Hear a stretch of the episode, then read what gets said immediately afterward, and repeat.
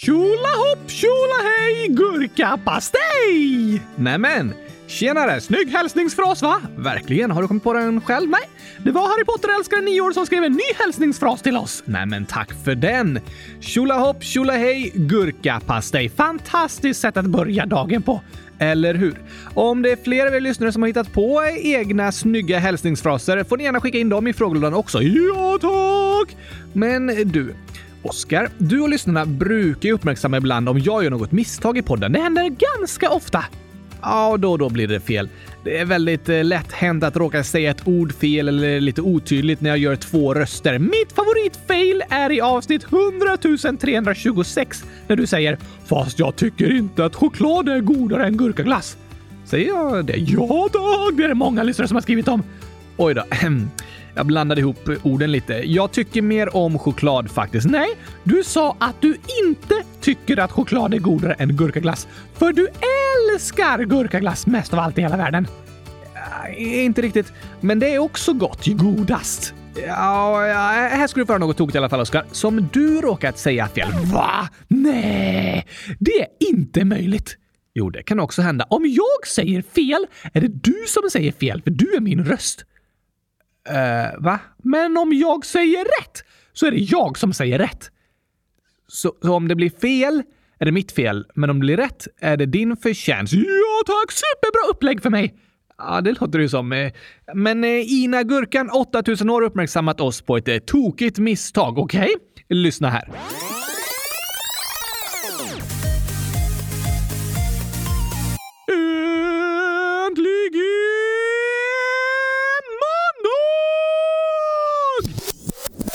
Eh, ja, det blev lite fel. Jag förstår inte vad du menar, Gabriel. Allt lät ju bäst i test. Jag har verkligen en vacker röst, ville bara säga det. Ja, det har du, Oskar. Men det här var från avsnittet i torsdags. V nej, jag sa ju äntligen måndag. Ja, det måste varit från i måndags. Nej, det var från avsnittet i torsdags. Men du sa äntligen måndag. Nej! Epic fail! Blandade du ihop dagarna lite? Ja tack, det måste jag gjort. Och det är lite rörigt, för före varje måndagsavsnitt äter jag en skål med gurkaglass. Okej, okay? men före varje torsdagsavsnitt äter jag också en skål med gurkaglass. Ja, såklart. Så det är väldigt lätt att råka blanda ihop de dagarna. Mm, jo, men det blir det ju då faktiskt. Men idag ska jag se till att säga äntligen torsdag! Va? Ja, nu ska det bli rätt. Men idag är det ju måndag. Är det måndag idag? Ja, men då har vi inte haft ett torsdagsavsnitt på jättelänge. Du menar för att du inte sa äntligen torsdag i torsdags? Ja tack! Eh, nej, eller alltså, det var ju ändå ett torsdagsavsnitt. Men jag sa äntligen måndag! Då måste jag säga äntligen torsdag idag så att inte äntligen torsdag känner sig ledsen för att jag aldrig säger det. Du har ju sagt det flera gånger redan i dagens avsnitt. Ja, men inte som en hälsning till avsnittet. Nej, jag ska säga äntligen torsdag idag. Bättre sent än aldrig. Men då fortsätter du ju säga fel. Så får det bli, Gabriel! Ska du säga äntligen måndag igen på torsdag då, eller? Ja tack, eftersom jag inte säger det idag. Men då hamnar du helt ur rytm, Oskar. Är det inte bättre att du ändrar tillbaka så att det blir rätt istället? Men jag vill inte vara taskig mot äntligen torsdag. Du är inte taskig mot en hälsningsfras. Kanske om jag bjuder äntligen torsdag på gurkaglass. Då blir det bra igen. Eh, jag har ingen aning om hur du ska kunna bjuda en hälsningsfras på gurkaglass. Det går inte. Allt är möjligt, Gabriel, om du verkligen vill. Nej, eller så kan vi göra så att jag säger världens bästa torsdag på torsdag. Då blir torsdagen på bättre humör. Jag tycker inte du behöver må dåligt över misstaget, Oskar. Det var mest en tokig grej. Ingen fara. Så du tror torsdagen förlåter mig om jag säger världens bästa torsdag på torsdag? Det tror jag säkert. Då måste vi bara komma ihåg det också. Aj, aj, aj, det kan bli svårt med min bomullshjärna! Kanske bäst att jag säger äntligen torsdag idag istället. Nej, Oskar, vi kör på som vanligt nu. Här kommer gurkagingen. Okej, varmt välkomna till kylskåpsradion. Varmt välkomna. Nej! Kallt välkomna! Ja, oh, just det. Oh, nu kommer kylskåpen också bli ledsna. Det känns som jag bara misslyckas och gör alla runt om mig besvikna, Gabriel. Oskar, varken kylskåpen eller torsdagarna är besvikna och ledsna på dig. Säkert? Väldigt säkert. Okej, okay, skönt att höra. Här kommer gurkagingen.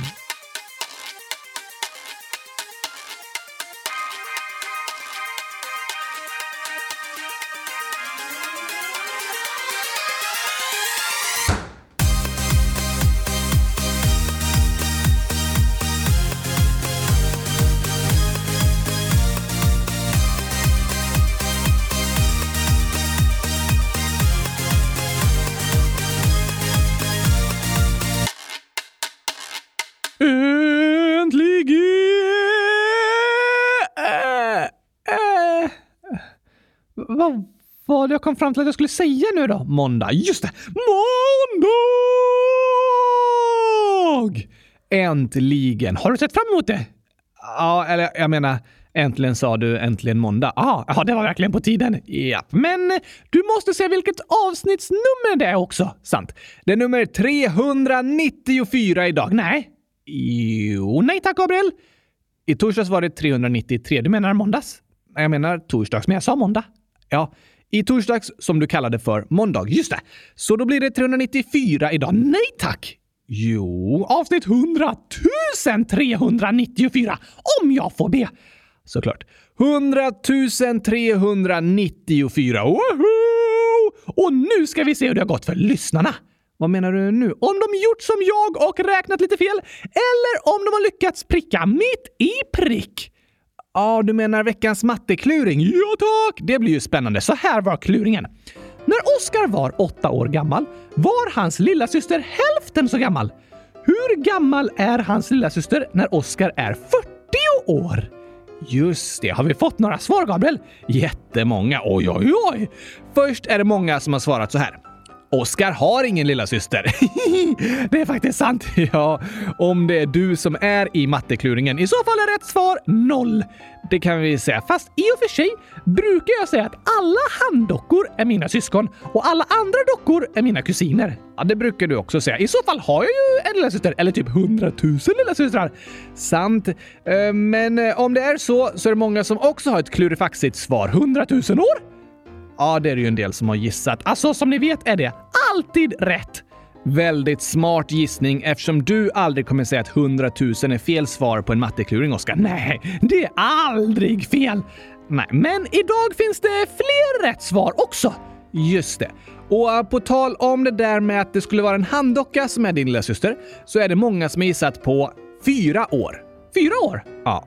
Varför det? Det var ju lilla syster när jag var åtta år. Ja, men det är för att du blir ju aldrig äldre, Oskar. Då borde min lösyster inte heller bli äldre. Nej, precis. Väldigt smart tänkt faktiskt. Jag tycker det också var ett väldigt klurifaxigt svar. Om det är mig gåtan handlar om så är rätt svar att min lösyster inte finns, eller att hon är hundratusen år, eller att hon är fyra år. Det är de mest troliga svaren då, om din lillasyster är en handdocka. Men om vi tänker att exemplet handlar om en riktig människa som har namnet Oscar, vilket otroligt fint namn! Absolut.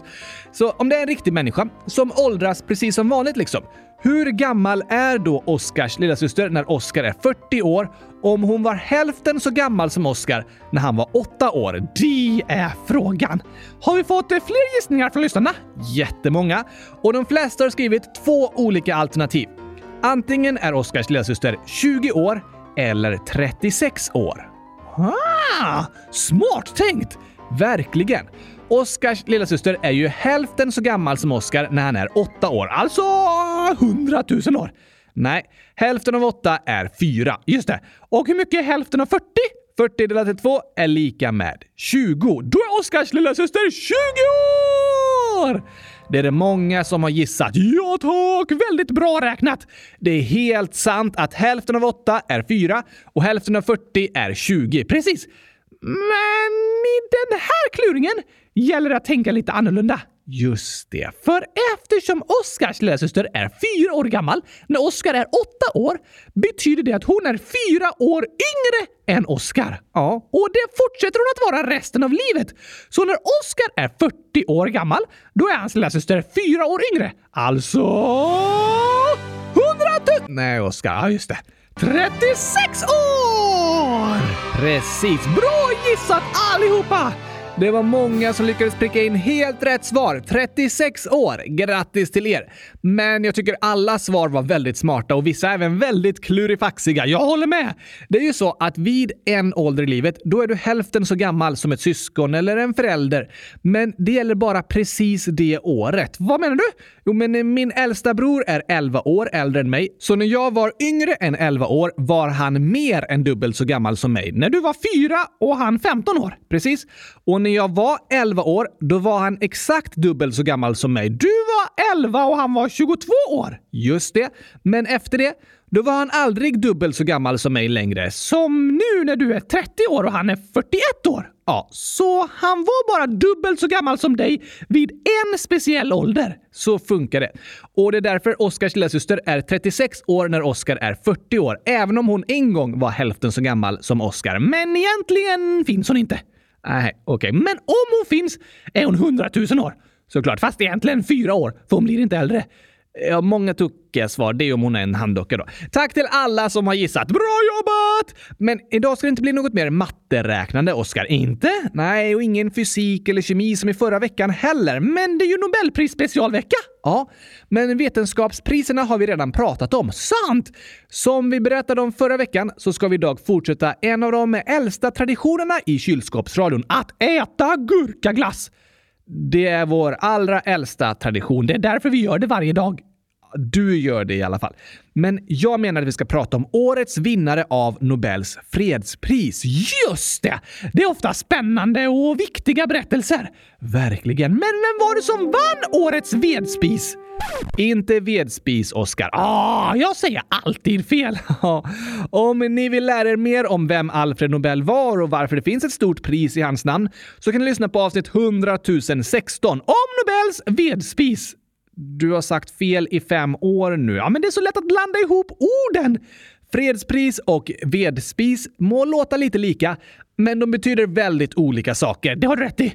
Men årets vinnare av Nobels fredspris är Narges Mohammadi från Iran. Grattis! Stort grattis! Blev hon väldigt glad? Det tog ganska lång tid innan Narges Mohammadi fick veta att hon var årets fredspristagare för hon sitter fängslad i Iran. Va? Så Nobelkommittén i Norge kunde inte komma i kontakt med henne och berätta om att hon har fått priset. Men nu har tidningen New York Times lyckats få en kommentar och hon hälsar att hon blivit mer beslutsam, mer ansvarsfylld, mer passionerad och mer hoppfull av det internationella erkännandet. Varför fick hon priset? Enligt Nobelkommittén fick hon priset för sin kamp för att främja mänskliga rättigheter och frihet för alla i diktaturens Iran. Och det är även därför hon sitter fängslad. Oj då! För att hon protesterat? Ja, precis. Men ska vi ta historien lite från början, Oskar? Det låter bra!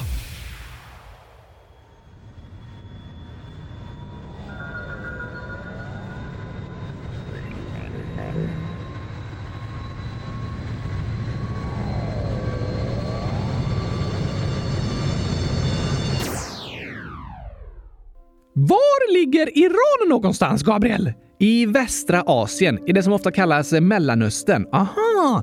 Är det ett stort land? Väldigt, väldigt stort, både till yta och till folkmängd. Det bor 88 miljoner människor i Iran. Oj då! Och på grund av sin stora yta gränsar det till väldigt många länder. Vilka då? De har landgräns till Armenien, Azerbajdzjan, Turkmenistan, Afghanistan, Pakistan, Irak och Turkiet. Och via världens största sjö, Kaspiska havet, så har även Iran gräns till Ryssland och Kazakstan. Det var många grannar, eller hur? Iran är ett stort land som ligger liksom mitt i ett väldigt omstritt område. Vad pratar de för språk i Iran? Det finns många olika språk i landet, över 70 stycken. Oj då! Men det officiella språket, det som flest pratar, är persiska. Ligger Iran nära Persien? Nej, alltså Iran är det som tidigare var Persien, eller Persiska riket. Aha! Även om det persiska riket ibland var större och mindre än dagens Iran. Är det därför de pratar persiska? Precis. Ibland kallas landet Iran fortfarande för Persien idag, men officiellt i politiska sammanhang kallas det för Iran. Eller dess fullständiga namn idag är Islamiska republiken Iran. Okej? Okay. Är det ett gammalt land? Beror på hur du räknar. Platsen som Iran ligger på är plats till en av världens äldsta civilisationer. Den första dynastin bildades för nästan 5000 år sedan. Oj då! Men om vi hoppar fram till modern tid så skedde flera stora förändringar i Iran under 1900-talet med flera revolutioner och statskupper. Särskilt Sovjetunionen och Storbritannien var väldigt involverade i vad som hände i Iran under första delen av 1900-talet. Varför det? För Iran låg liksom mittemellan Storbritannien och Sovjetunionens makt. Va? Det är väl långt mellan Iran och England? Ja, men Storbritannien hade länge kolonier som låg på gränsen till Iran. Aha! Och Sovjetunionen låg då på gränsen på andra sidan Iran. Men Iran var aldrig formellt koloniserat av varken Storbritannien eller Sovjetunionen, fast de invaderade och ockuperade Iran under andra världskriget när den iranska ledaren, som hade titeln shahen, en slags kung typ, inte gjorde som de ville. Va?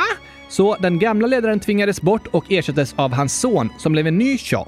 Senare fick Iran en folkvald regeringschef, Mossadegh, som ville att ett brittiskt oljeföretag skulle ägas av iranska staten istället. Och shahen tvingades bort från landet. Men då kände Storbritannien än en gång att deras intressen var hotade. Vad för slags intressen? Iran är ett land som har väldigt mycket olja och under 1900-talet så blev olja den viktigaste naturresursen av alla. Därför var det många konflikter som startades på grund av olja. För att olja innebär pengar. Ja, för att alla länder var beroende av olja och helst till låga priser för att fungera liksom. Så år 1953 bad Storbritannien USA om hjälp och deras båda underrättelsetjänster, CIA och MI6, ledde en statskupp i Iran som kallades Operation Ajax. Hur då? De spred propaganda i tidningarna och stödde royalisterna, alltså de som stöttade den gamle shahen, och övertalade militären med hjälp av hot och mutor att starta en statskupp, vilket gjorde att premiärministern störtades och den tidigare ledaren shahen Pahlavi, som hade flytt till Italien, fick tillbaka makten. Och som tack för USAs hjälp gav shahen 40 procent av Irans oljefält till amerikanska företag. Oj då! Visste folk om att det var USA och Storbritannien som hade stöttat kuppen? Det var många som misstänkte det då, men CIA erkände inte sin medverkan förrän 60 år senare, år 2013. Men den stödda statskuppen är en av orsakerna till varför Iran och USA varit liksom ärkefiender under lång tid sedan dess. Aha! Men eh, mycket moderniserades i Iran under shahens ledning på 50 och 60-talet. Samhället industrialiserades och sekulariserades och kvinnor fick rösträtt och fler människor hade möjlighet att utbilda sig. Men det var särskilt eh, medelklassen och överklassen som gynnades och det växte samtidigt fram ett stort missnöje bland vissa grupper i landet. Och under 1970-talet skulle allt totalt förändras igen. Vad hände då? Det var en internationell ekonomisk kris som var kopplad till oljepriserna och det ledde till ökade klyftor i Iran och fler och fler människor var missnöjda. Och så år 1978 inträffade den iranska revolutionen, som senare skulle komma att kallas den islamistiska revolutionen, där shahen Pahlavi störtades och ersattes av en militant islamistisk regim. Oj då! Iran hade inte längre en monark, en shah, utan en religiös ledare som kallades Ayatollah Khomeini och Iran blev en auktoritär islamisk republik, vilket det är än idag. Var det då namnet ändrades till Islamiska republiken Iran? Ja, precis. Även flaggan ändrades. Det land som Iran är idag grundades liksom i den islamiska revolutionen år 1978 och 79 och det skulle komma att förändra landet väldigt, väldigt mycket. Var det många som stöttade revolutionen eller var det de religiösa ledarna som gjorde uppror? Alltså, som jag sa var det många i landet som var missnöjda för att deras livssituationer hade blivit sämre. Det var stora sociala klyftor som det kallas, alltså många orättvisor mellan olika grupper av människor. Och alla människors rättigheter respekterades inte. Okej, okay. så revolutionen hade liksom två delar. I första fasen så gjorde missnöjda invånare och islamister revolution tillsammans. Särskilt var de emot eh, monarkin som styrde landet och att andra länder, som USA, hade för stor makt över Iran. Men sen i den andra delen av revolutionen så tog islamisterna över. Hizbollah, som betyder Guds parti, samlade all politisk makt och förbjöd alla andra politiska partier och började förfölja politiska motståndare. Även militären var på islamisternas sida. Så det började mer som en bred folklig revolution, men slutade som en islamistisk revolution. Så kan man säga, ja. Och när Khomeini fått den politiska makten så inleddes även ett stort förtryck mot kvinnor. Det infördes tvång på att bära slöja och kvinnors rättigheter försämrades väldigt mycket, vilket ledde till stora protester i Irans huvudstad Teheran år 1979. Så de som tidigare protesterat mot den gamla ledaren, shahen, och varit en del av revolutionen protesterade nu mot den nya ledaren? Det fanns de som var med i båda protesterna, ja. För många som deltog i den första delen av revolutionen blev slutresultatet inte vad de hade önskat och protesterna mot Khomeini och den nya islamistiska regimen skulle fortsätta. Men det blev väldigt farligt att protestera. Regimen började förfölja oliktänkande och fängsla och även mörda väldigt många människor. Va? Det har hittats eh, massgravar i landet med tusentals människor som dödades på 1980-talet, särskilt år 1988. Efter den islamistiska revolutionen i Iran har över 6 miljoner människor tvingats fly landet på grund av den islamistiska regimens förtryck. Många av dem har flytt till Sverige. Kanske du som lyssnar känner någon som kommer ifrån Iran? Gör du det, Gabriel? Ja, jag har många vänner som kommer från Iran som flytt landet av olika anledningar under olika tidsperioder.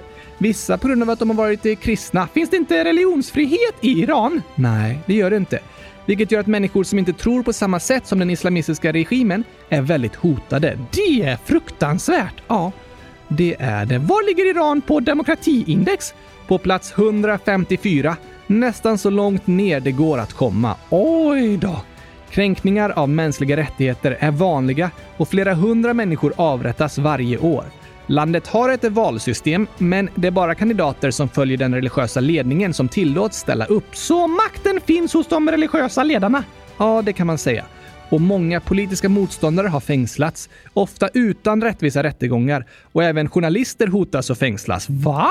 Och sociala medier begränsas och det är vanligt att tidningar stängs. Är det här årets Nobelpristagare kommer in i berättelsen? Precis. Jag tänkte att det var nödvändigt med lite historisk bakgrund för att förstå vilket sammanhang som Narges Mohammadi och hennes vänner agerar i. En intressant men sorglig berättelse. Det håller jag med om. Men vem är Narges Mohammadi?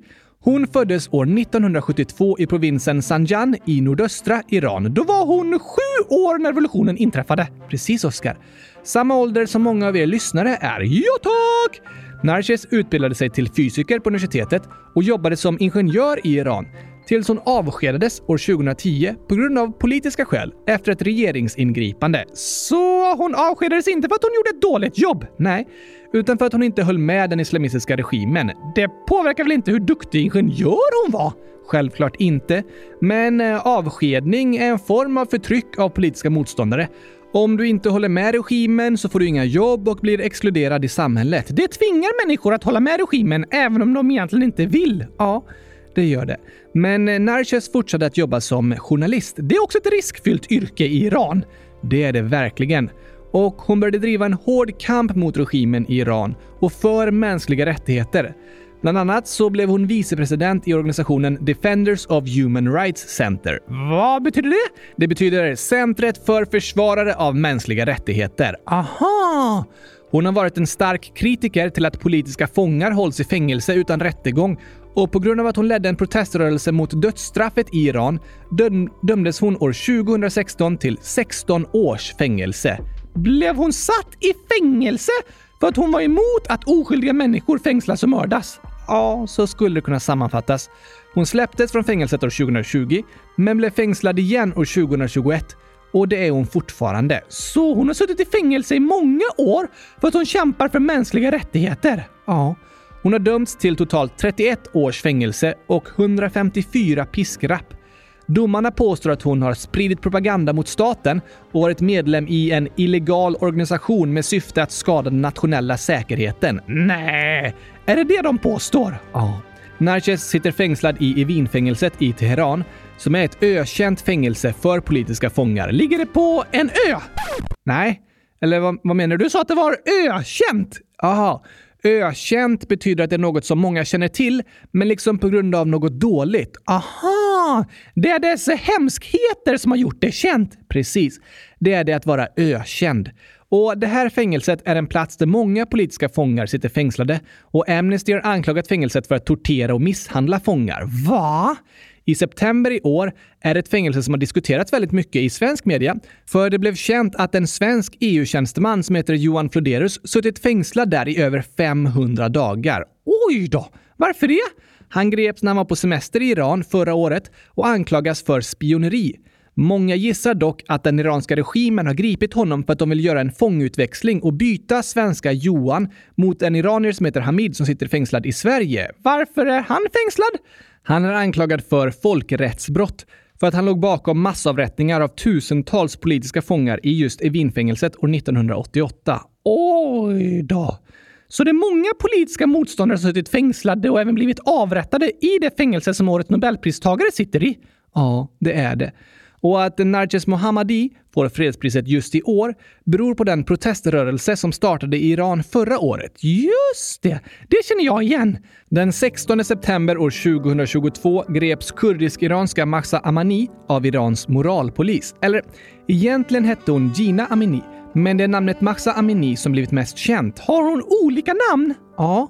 Gina kom från en stad i provinsen Kurdistan i nordvästra Iran och som en del av den iranska regimens förtryck av kurdiska medborgare så tvingas många kurdiska barn byta namn från kurdiska namn till persiska namn. Va?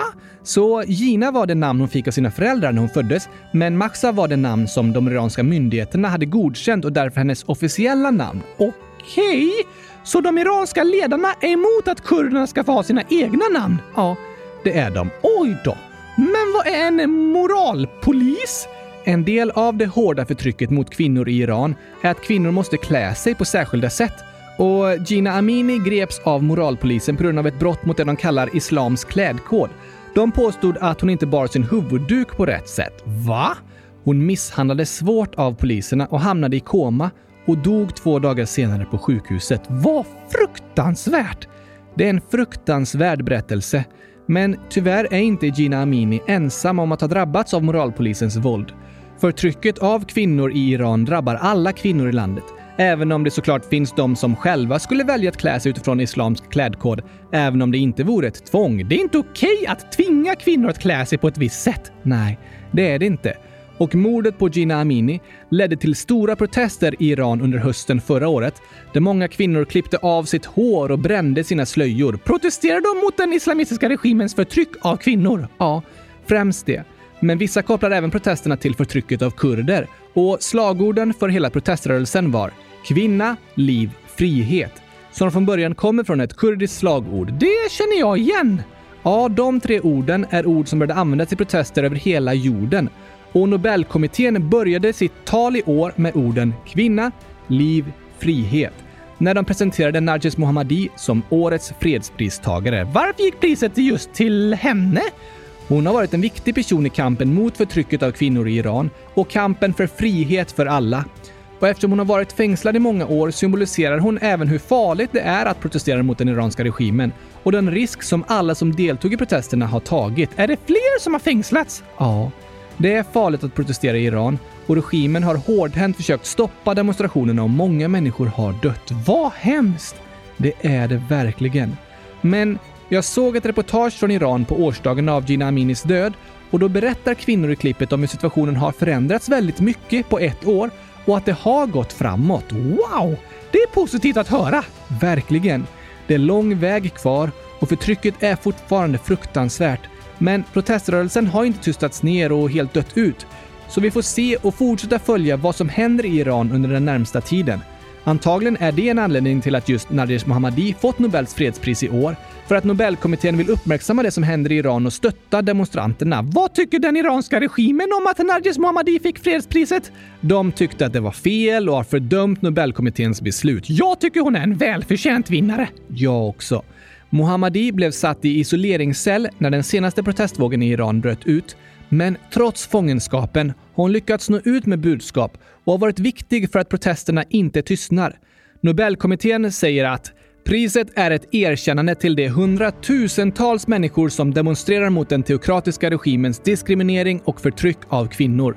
Men de har haft en förgrundsgestalt, Narges Mohammadi. Så priset tilldelas liksom alla som kämpar för kvinnors rättigheter och mot diskriminering och förtryck av kvinnor. Ja, det kan man säga. Det är en viktig kamp. Otroligt viktig.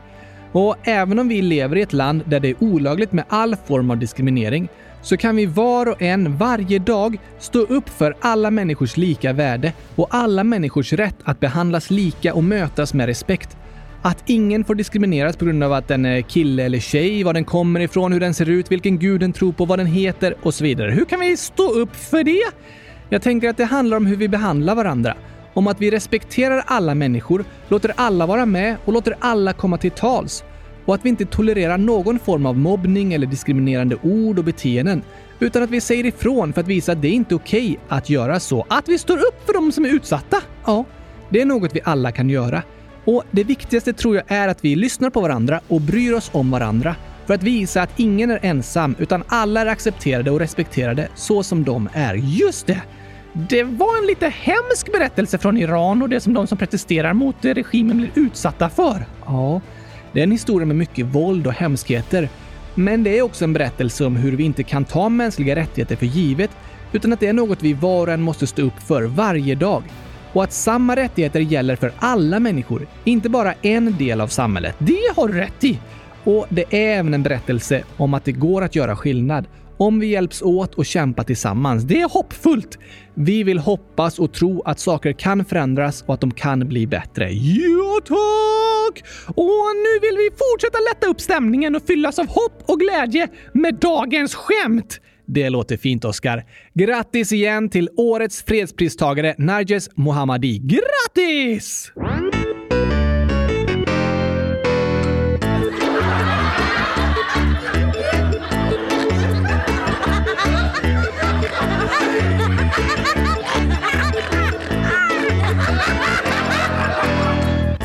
Har du hittat något tokigt lyssnarskämt i frågelådan, Oskar? Såklart har jag det! Härligt att höra. Jag har en riktigt, riktigt skojig historia här, om jag får säga det själv. Alltså, Angelo GCJ plus Sion ACJ 8 plus 7 år skriver Hej kylskåpsradion! Vi har hittat på ett skämt. Åh, roligt! Ett egenpåhittat skämt. De är fantastiska! Och det är lite av ett eh, drama typ, där du är polis och jag är Oskar. Du är dig själv. Ja tack! Det är jag väldigt bra på att vara. Ja, såklart. Men jag sitter på en brygga och fiskar när du som är polis kommer. Okej, läs här. Hem, då ska vi se. Hej! Du, där ute. Jag? Ja, du. Man får inte fiska på den här bryggan. Jag hajar! jag hajar! Fiskar du efter hajar? Eller hajar du vad jag säger? Jag hajar! Låt som du fiskar efter hajar, men samtidigt låter som att jag svarar att jag hajar, alltså förstår vad du säger när du säger att jag inte får fiska. Hajar du? Väldigt tokigt faktiskt. Den var bra! Angelo GCI och Sion ACU. Verkligen. Tack för den historien. Jag hajar! Ska du fiska hajar? Nej, jag hajar vad du säger. Ah, men här har jag en gåta också. Okej, det är Tove, 11 år, som skriver Hej! Det är första gången jag skriver! Vad roligt att du skriver i frågelådan Tove! Gåta! Varför målar elefanterna sina tånaglar röda? Oj. Målar verkligen elefanterna sina tånaglar? Ja, de har hajat grejen. Men varför just röda? Eh, eh alltså... Mm, för att de ska ha på sig en röd klänning? Elefanter har väl inte klänningar, Gabriel? Nej, men de målar väl inte tånaglarna röda heller? Jo tack, i det här skämtet. Okej. Okay. Jag har ingen aning om varför dock. Du får berätta svaret. Okej, okay, Tove skriver för att man inte ska se dem när de pallar körsbär. Nej. Otroligt smart gjort av elefanterna! Så elefanterna ska klättra upp i ett träd och palla körsbär och då tänker de ja, om jag målar tånaglarna röda så blir jag kamouflerad uppe i trädet. Ingen kommer kunna se mig. Ja tack, så klurifaxigt och smart gjort. Eh, det är ju jättelätt att se elefanterna ändå. Och elefanter kan väl inte ens klättra i träd? De står kvar på marken då. Men då är de verkligen inte kamouflerade. Jag tyckte i alla fall det var ett logiskt svar på gåtan. Väldigt genomtänkt. Tack Tove! Ja, tokigt var det. Det kan jag hålla med dig om. Men, men, inte särskilt verklighetstroget. Jag har aldrig sett en elefant som pallar körsbär. Nej, precis! Alltså har de lyckats! Vad menar du? Du har aldrig sett dem? På grund av att de har kamouflerat sig genom att måla tånaglarna röda? Nej, jag har aldrig sett dem eftersom det inte finns några elefanter som klättrar i körsbärsträden och pallar körsbär. Det gör det visst! Men de är så väl kamouflerade att du inte sett dem. De finns inte, Oskar. Att du inte har sett dem är inget bevis på att de inte pallar körsbär. Om hela poängen är att de inte ska synas. Att du inte har sett dem är snarare ett bevis på att deras kamouflage fungerar. Nej, det är inget bevis på det. Jag tror det. Jag är tveksam, men jag förstår vad du menar. Och här har jag en skojig vits som vi kan skriva om till en Oscar-vits. de är bäst! Det är alltid kul. Men första delen av inlägget handlar om ett annat tema, okej? Okay? Det är Anonym 9 år som skriver Hej! Okej, okay, vi tar det här från början. En av mina kompisar visade en jätte, alltså jätteläskig video. Okej, okay, en bild. Jag tänkte att den där videon inte skulle vara så läskig, men det var den. På videon var det en läskig figur som kom under en säng. Nu har jag svårt att sova och jag har blivit mörkrädd. Men i alla fall så har jag sett flera bilder eftersom att mina kompisar älskar när det blir läskigt och nu går jag årskurs 3. Vad ska jag göra? Åh, det där förstår jag verkligen! Ja, jag med. När man får se läskiga saker är det som att det man har sett lever kvar framför ögonen, även när man blundar. Hur, hur, vet du det? Du kan ju inte ens blunda. Nej, men det är för att en gång såg jag en bild på ett tomatmonster och det var en så hemsk bild att sen dess har jag aldrig velat blunda igen. För då ser jag bilden på tomatmonstret framför mitt inre öga. Aha, är det därför du aldrig blundar? Ja, tack! Jag trodde det var för att du inte hade några ögonlock. Ja, eh, därför också. Okej. Okay. Men jag håller med dig om det där att det går liksom att se läskiga bilder för sitt inre öga. Och att det är lätt att vara rädd för att det man har sett på bild eller film ska hända i verkligheten. Filmer kan ju se ut som verkliga livet, så det är ganska logiskt att hjärnan kan bli rädd för sånt man ser på film. Absolut. Att vi är rädda är ju i grunden något bra. Eller alltså, det hindrar oss från att göra sånt som är farligt. Som att stå på händerna precis bredvid ett stup eller göra Give Me Five med en björn. Ja, de sakerna är läskiga för att de är farliga. Och om vi då ser något hemskt som händer på film så är det lätt att vår hjärna tänker att det är något vi borde vara rädda för i verkligheten också för att det verkar farligt. Men eh, går det att berätta för hjärnan att även om det var en läskig figur under sängen på en film så betyder det inte att det finns läskiga figurer under sängen på riktigt också? Det är en bra fråga, Oskar. Det kan vara lite svårt ibland för hjärnan att hålla isär vad som är bild och film och vad som är verkligheten. Ja, tack! Därför är det helt okej okay att välja att inte kolla på filmer eller bilder som du tycker är skrämmande. Det kan vara skönt att slippa se dem, för de kan göra en extra orolig. Ja, det kan de. Men annars tänker jag att hjärnan med tiden får lära sig att det som den har sett på film inte gäller i verkligheten. Hur då menar du? Oftast kan vi vara som mest rädda precis efter att vi har sett något läskigt. Nej, alltså, jag är fortfarande lika rädd för tomatmonstret. Okej, okay. men om du ser en film med tomatmonster som bor under sängen. Nej! Varför säger du ens något så hemskt, Gabriel? Finns det tomatmonster under sängen? Nej, det gör det inte. Och du behöver ju inte vara rädd för det för du sover i ett kylskåp. Sant! Jag ska sätta hundratusen hänglås på kylskåpet så inget tomatmonster kan komma in. Gör du så, Oskar. Men eh, om eh, jag ser en hemsk film med ett monster under sängen så är det störst chans att jag är som mest rädd samma kväll. Ah, för då kommer du ihåg filmen! Just det. Men desto fler nätter som går, desto mer lär sig hjärnan att det ju inte finns något monster under sängen i verkligheten. Du menar att om det inte kom fram något monster förra natten, eller förrförra natten, eller natten innan det, så kommer det inte göra det den här natten heller? Ja, precis. Det får all hjärnor lära sig. Och ibland kan det kännas skönt att bevisa för sin hjärna vad som är sant. Du menar att om jag ska gå och lägga mig och min hjärna bara Mm, du vet att det kanske ligger ett tomatmonster under sängen? Och jag bara, nej det gör det inte alls. Och min hjärna bara, jo, kanske. Så kan jag säga till hjärnan, okej, okay, vill du ha bevis eller? Kom med här så ska jag visa dig. Och så kollar jag under sängen och bara, där ser du, jag hade rätt. Det ligger inte alls ett tomatmonster här. Ja, typ så. Om du är orolig så kan du ifrågasätta din oro och även försöka motbevisa den. Till exempel genom att gå och kolla under sängen eller i garderoben. För desto fler gånger du har bevisat för din hjärna att det inte är någon fara, desto lättare är det att tro på att det inte är någon fara. Rädsla är som ett brandlarm i hjärnan. Den varnar oss för det som är farligt, men ibland kan vi känna oro som är som ett falsklarm. Som gurkor som bränns i brödrosten. Det är egentligen ingen fara. Just det. Då kan vi ifrågasätta vår oro och fundera på är det något som jag egentligen behöver vara rädd för? Eller är det bara brända gurkor? Alltså ett falsklarm.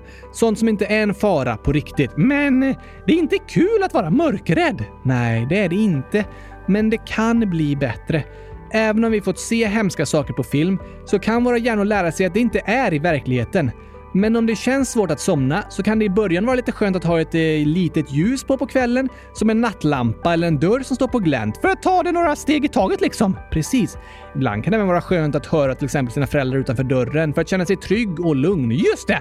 Vissa tycker ju även om att somna till kylskåpsradion. Jag är dock inte särskilt eh, lugnande. Nej, inte direkt. Du kan vara ganska högljudd ibland, Oskar, med bra fart. Men jag tror att det kan vara lugnande att få höra om skojiga och trevliga saker när en ska sova. Just det! Därför fortsätter vi nu med Anonyms skämt också. Det får vi ta och göra. En Oscar-vits! Väldigt skojigt. Så här står det. Varför åt Oscar upp sin hundralapp? Oj! Hmm. Um, för att jag precis hade ätit upp en tusenlapp och då hade jag hundratusen kronor i magen. Uh, intressant tanke. Men så funkar det inte. Hundra och tusen blir väl hundratusen? Nej, det blir 1100. Fast när pengarna tuggats och lagts i magen så blandas ju siffrorna omkring så det blir 100 000. Ja, om du flyttar runt eh, siffrorna på de båda sedlarna så skulle du kunna skriva 100 000 med dem. Så om du äter en tusenlapp och en hundralapp, då kan du bajsa ut en 100 000 kronors sedel. Nej, har du testat? Eh, nej. Jag vill inte spendera 1100 kronor på ett experiment som jag vet inte kommer fungera. Det kanske går. Det finns inte ens 100 000 kronors sedlar, Oskar. Efter du bajsat ut dem finns det. Ja, va? Ska jag komma med en bajskorv till affären och säga “Här har du 100 000 kronor. Ja tack!” Det tror jag inte de kommer ta emot. Då kan du swisha den istället. Swisha en bajskorv. Ja, det är nog mer uppskattat för den som jobbar i kassan än att den får en bajskorv i handen. Hur swishar jag en bajskorv? Du går på toa riktigt snabbt. Va? Ja, swish, swish så är det klart. Ah, om du bajsar klart på mindre än 10 sekunder, då har du swishat en bajskorv värd 100 000 kronor. Ah, okej. Okay. Måste jag hinna torka mig också på de 10 sekunderna? Ja tack! Det är väldigt snabbt. Ja, men det är inte lätt att swisha en bajskorv. Men det går om du verkligen vill. Okej, okay. du hinner inte kolla på några reels på toaletten dock. Bara rakt på sak.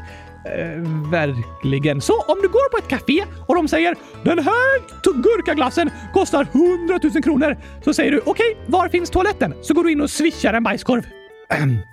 ja, det, det, var en intressant teori, Oskar. Men nej, om jag äter sedlar så blir de inte till 100 000 kronor i magen. Jag tycker fortfarande du borde testa. Det kommer jag inte göra. Men den här gåtan handlar ju om vad du äter. Har du något svar på gåtan? Varför äter du upp hundralappen? För den var gurkagrön.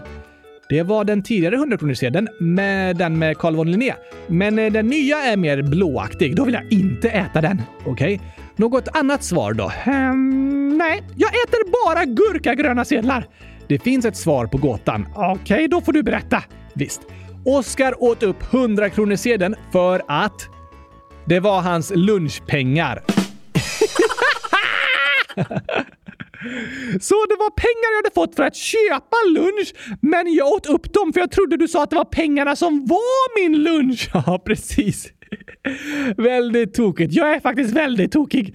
Det är du, Oskar. Tack för skämtet Anonym. Och inlägget avslutas med att det står Älskar er podd. Sluta aldrig med det ni gör. Hej då. Åh, vad fint att höra! Hundratusen tack Anonym! Tack så mycket för ditt inlägg. Ska vi ta en sång nu? Det tycker jag låter som en bra idé. Innan pratade du om att hjälpas åt och stötta varandra. Då tycker jag vi kan lyssna på Skrattets gemenskap. Det tycker jag också. Här kommer den.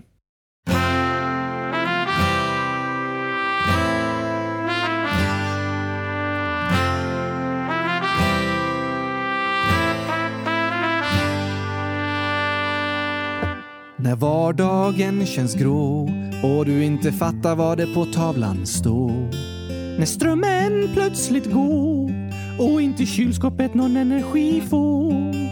När någon sagt något dumt och det känns som hela hjärtat gör ont. När kompisar agerar skumt och inte riktigt går att lita på. Då är det lätt att dra sig undan, att ensam vilja vara. Du tror att ingen annan förstår hur du det har. Men det är inte sant. Du är inte själv. Vi alla finns här, bara tryck på play. Så får du höra skoj och hoppfulla ord från andra människor som bryr sig om dig. För när vi skrattar tillsammans och delar våra tokiga stunder Så vet vi att ingen är ensam, ja skrattets gemenskap gör under. För när vi skrattar tillsammans och delar våra tokiga stunder så vet vi att ingen är ensam, ja skrattets gemenskap gör under. Och vi sjunger om gurkaglass, gurkaglass, gurkaglass,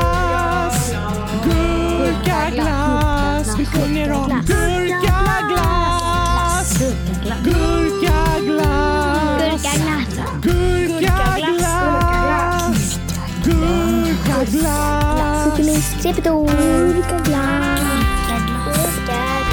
Gurkaglass. Gurkaglass. Gurkaglass. Gurkaglass. Cucumber ice cream. Gurkaglass. Gurkaglass. Gurkaglass. Gurkaglass. Gurkaglass. När du tagit fel beslut och misslyckats med din debut.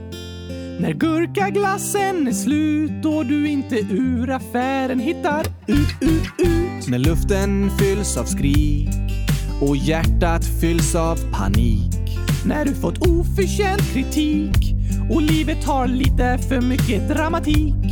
Då är det lätt att dra sig undan, att ensam vilja vara. Du tror att ingen annan förstår hur du det har. Men det är inte sant, du är inte själv. Vi alla finns här, bara tryck på play. Så får du höra skoj och hoppfulla ord från andra människor som bryr sig om dig. För när vi skrattar tillsammans och delar våra tokiga stunder så vet vi att ingen är ensam, ja skrattets gemenskap gör under. För när vi skrattar tillsammans och delar våra tokiga stunder så vet vi att ingen är ensam, ja skrattets gemenskap gör under. Och vi sjunger om gurkaglass, gurkaglass, gurkaglass, gurkaglass,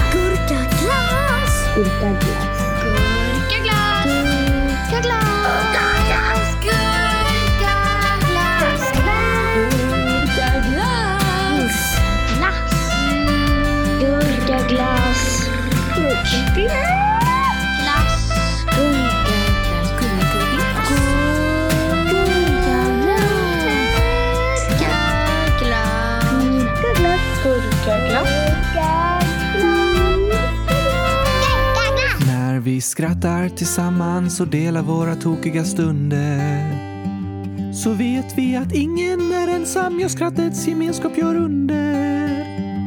När vi skrattar tillsammans och delar våra tokiga stunder så vet vi att ingen är ensam, ja skrattets gemenskap gör under. Med det så ska vi avsluta dagens avsnitt. Det var spännande och hemskt och sorgligt och inspirerande och intressant på samma gång.